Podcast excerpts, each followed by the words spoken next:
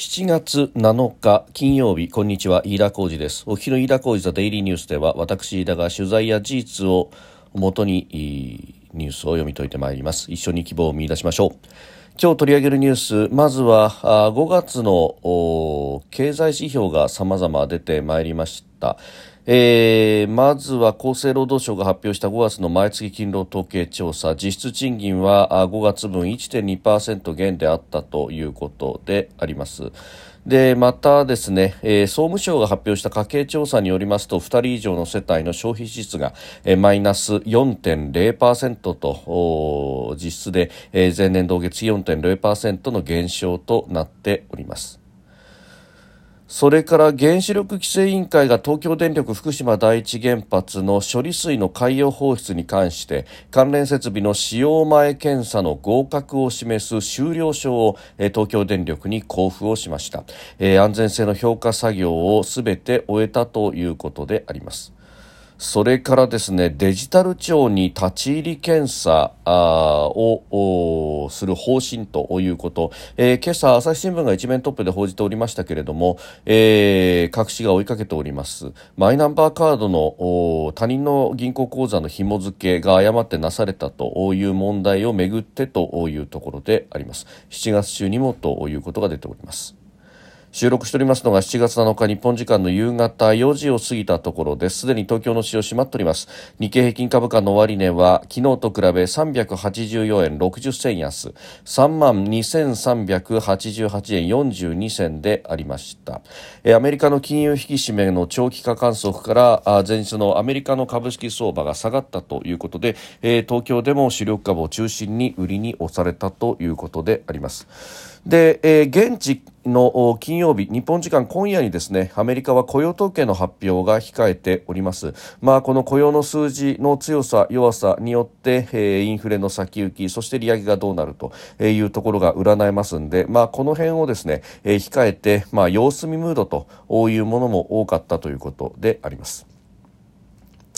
えー、さて、えー、5月の実質賃金並びに個人消費と家計調査で、えー、消費支出というものが出てまいりました、えー、まずはあ厚生労働省が今日発表した5月の毎月勤労統計調査でありますが1人当たりの賃金は物価変動を考慮した実質で、まあ、前年同月比1.2%の減少となっております。で、えー、マイナスはあ、えー、14ヶ月連続ということであります。ますが、えー、基本給にあたる所定内給与はですね、えー、相当上がっていると。で、こっちは、えー、28年3ヶ月ぶりの伸び幅ということでありますんで、まあ、相当伸びてはいるんですけれども、一方方で、まあ、物価がそれ以上に伸びたということがあって、えー、実質賃金は下がったということになっております。だから、えー、現金給与総額としてはですね、上がっていると、プラス圏でずっと推移しているということがあるんですけれども、えー、それが、まあ、物価に追いつかないというようなことが言われております。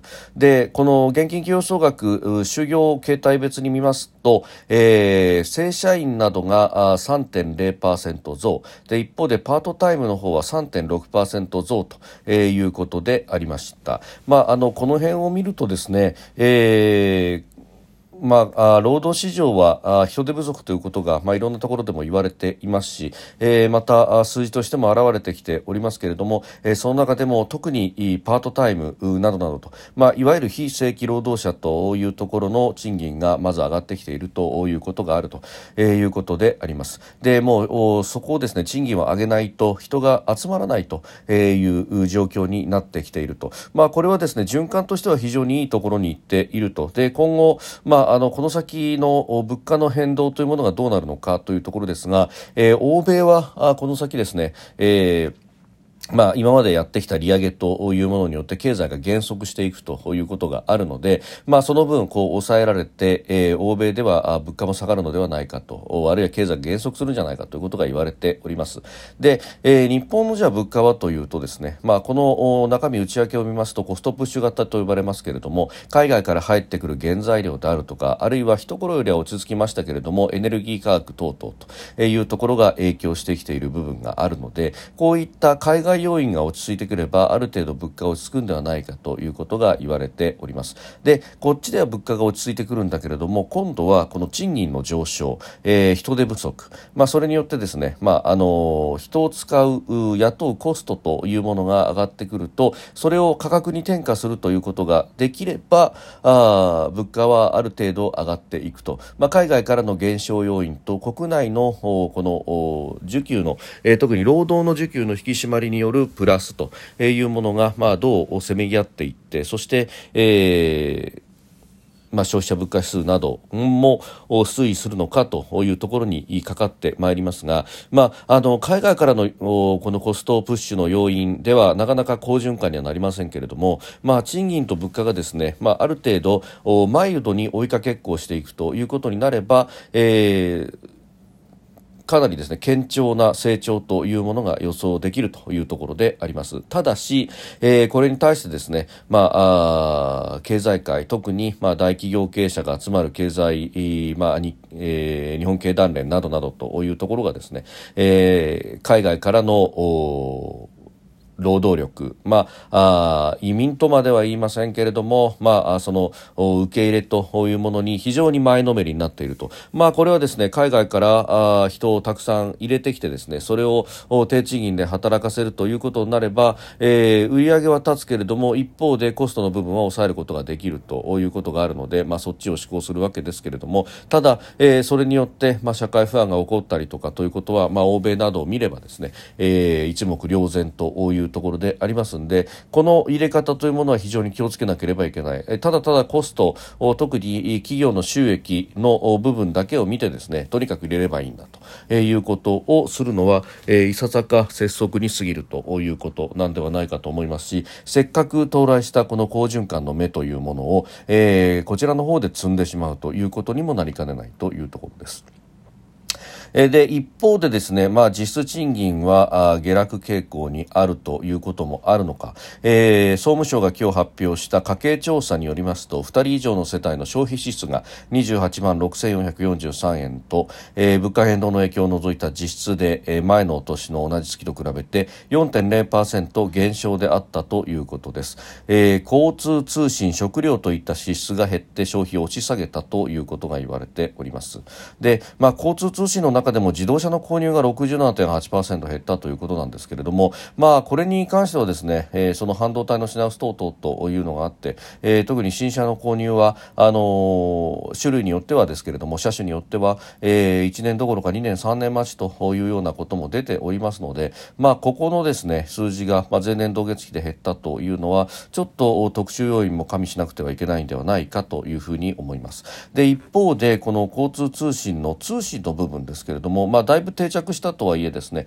えー、まだまだあ既存のキャリアから、えー、格安スマホに乗り換えるというような、えー、動きもあって、まあ、その辺がだいぶですね、えー、押し下げているということも言われております通信は9.0%のマイナスであったということであります。まあ、あとはその増加した部分というのは外食であったりとかあるいは宿泊ということで、まあ、この辺はコロナで抑えつけられていた消費需要というものが戻ってきつつあるということがあります、まあ、全体としてですね、えー、物価が上昇しているのをどこで吸収するかということで、えー、通信であるとかその部分で、えー、抑えると。で一方で、えー、晴れの消費というか、えー、使いたいものと我慢今まで我慢していたものに関しては、えー、パーッと使おうじゃないかといういうふうになってきているということを考えると、まあ、あの数字的にはですね実質賃金もマイナスそして消費支出もマイナスということが出てきてますけれども、まあ、これをですね、えー、うまいこと機価として使っていくと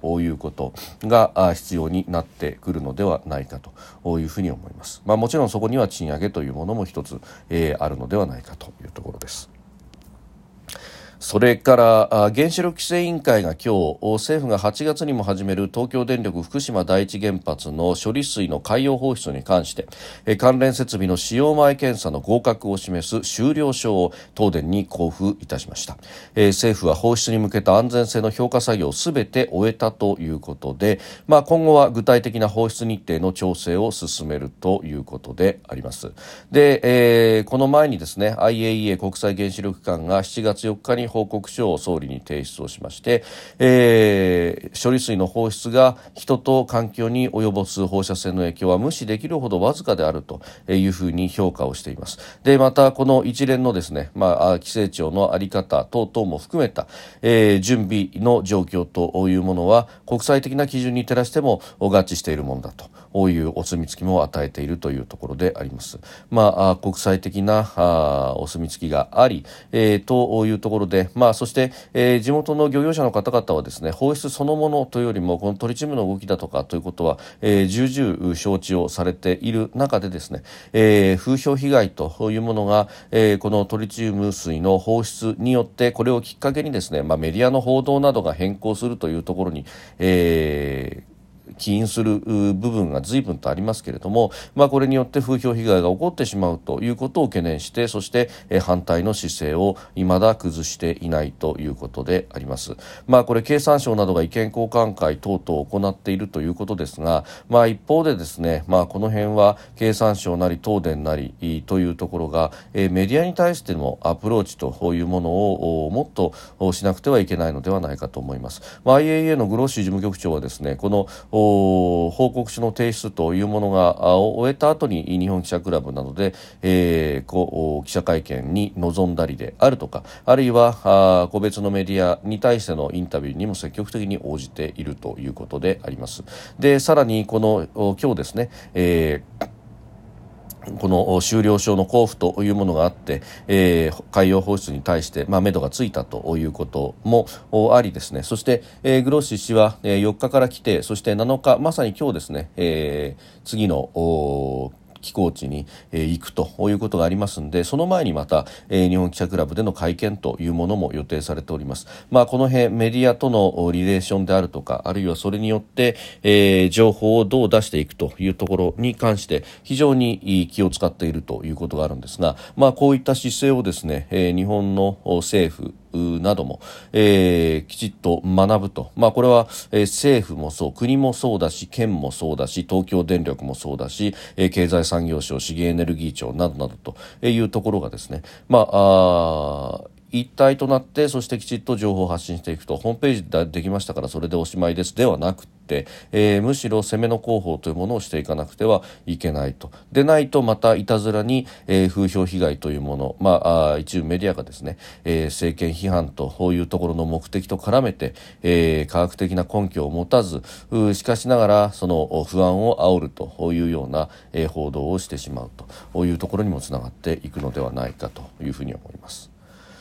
えー、それからですねマイナンバーカードに他人の銀行口座が誤って登録されていたという問題をめぐって、えー、政府の個人情報保護委員会は月内にも、えー、7月中にもデジタル庁に対して立ち入り検査を実施するということであります、まあ、あマイナンバー法に基づく立ち入り検査を受ける方針であるということを河野デジタル担当大臣は今日の会見の中で、えー、認めております、まあ、求めに応じ適切に対応すると。で個人情報に関関する重大な事案があったということを述べているということです。まあ、全体の件数から見るとまあ、パーセンテージで言えばですね、えー、1%に満たない0.0何パーセントということではあるんですけれども、まあ、あの独立した、うん、このえー、個人情報保護委員会、えー、独立した委員会でありますからそこの意思決定ということにはなるということ、まあ、あの再発防止等々のためにですね、えー、これをやるというのはあそうなんですが一方でですねこうしたことが起こるからマイナンバーカードそのものがとあるいはマイナンバーのシステムそのものがダメなんだと一旦やめるべきだと。お一人たりとも不安な人がいた場合には、えー、進めてはならないというようなですね、まあ、非常にこう潔癖というか、まあ、過剰なあ、まあ、無病性進行みたいなものが、えー、起こってしまうと、まあ、それは、えー、デジタルのですねこういったシステムの手直しをしながらやっていくと、まあ、ベータ版テストをしながら、えー、完成版に近づけていくというような手法からは随分と離れて、えー、しまうということになってで、えー、結局いつまでたってもローンチができずに不具合ばかりが、えー、続いてしまうという悪循環に陥ってしまうということも、まあ、ああるので、まあ、これ、えー、個人情報保護委員会のですね動きというのは、まあ、彼らは彼らなりの権限を使ってやるということではあると思うんですけれどもうんあまりですね、えー、ここをことさらにほプレイアップするということは、まあ、何か、えー、これもですね、えー処理水の放出と同じで不安な人が1人でもいれば放出すべきではないと、まあ、それによって起こるデメリット福島の場合は、えー、第一原発の場合はあ処理水の貯めるタンクというものがもう限界状態になってしまうであるとか。あるいはこのマイナンバーカードに関しては紐付けをした保険証において紙の保険証ではあ推計値がいろいろありますけれども何百万という不正が行われていて、えー、かなりのコストがかかってしまっていることであるとか、まあ、そちらの部分をですね、えー、天秤にかけながら議論をする必要というのがあるのではないかと思います。飯田浩司はデイリーニュース月曜から金曜までの夕方から夜にかけてポッドキャストで配信しております。番組ニュースに関してご意見感想飯田 TDN アットマーク Gmail.com までお送りください。飯田浩司はデイリーニュースまた明日もぜひお聞きください。あ、えー、また来週もですね、えー、ぜひお聞きください。飯田浩司でした。